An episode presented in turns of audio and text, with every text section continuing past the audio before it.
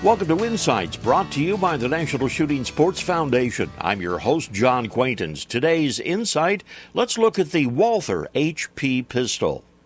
Well, unless you are an avid collector of European vintage handguns, you may have never heard of this one, the Walther HP Semi Auto.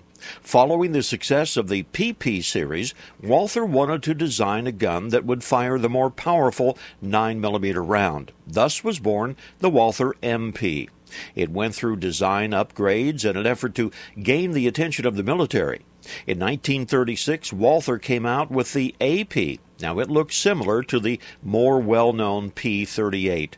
The military still, though, was not satisfied, so Walther developed the HP. Now, that was 1938.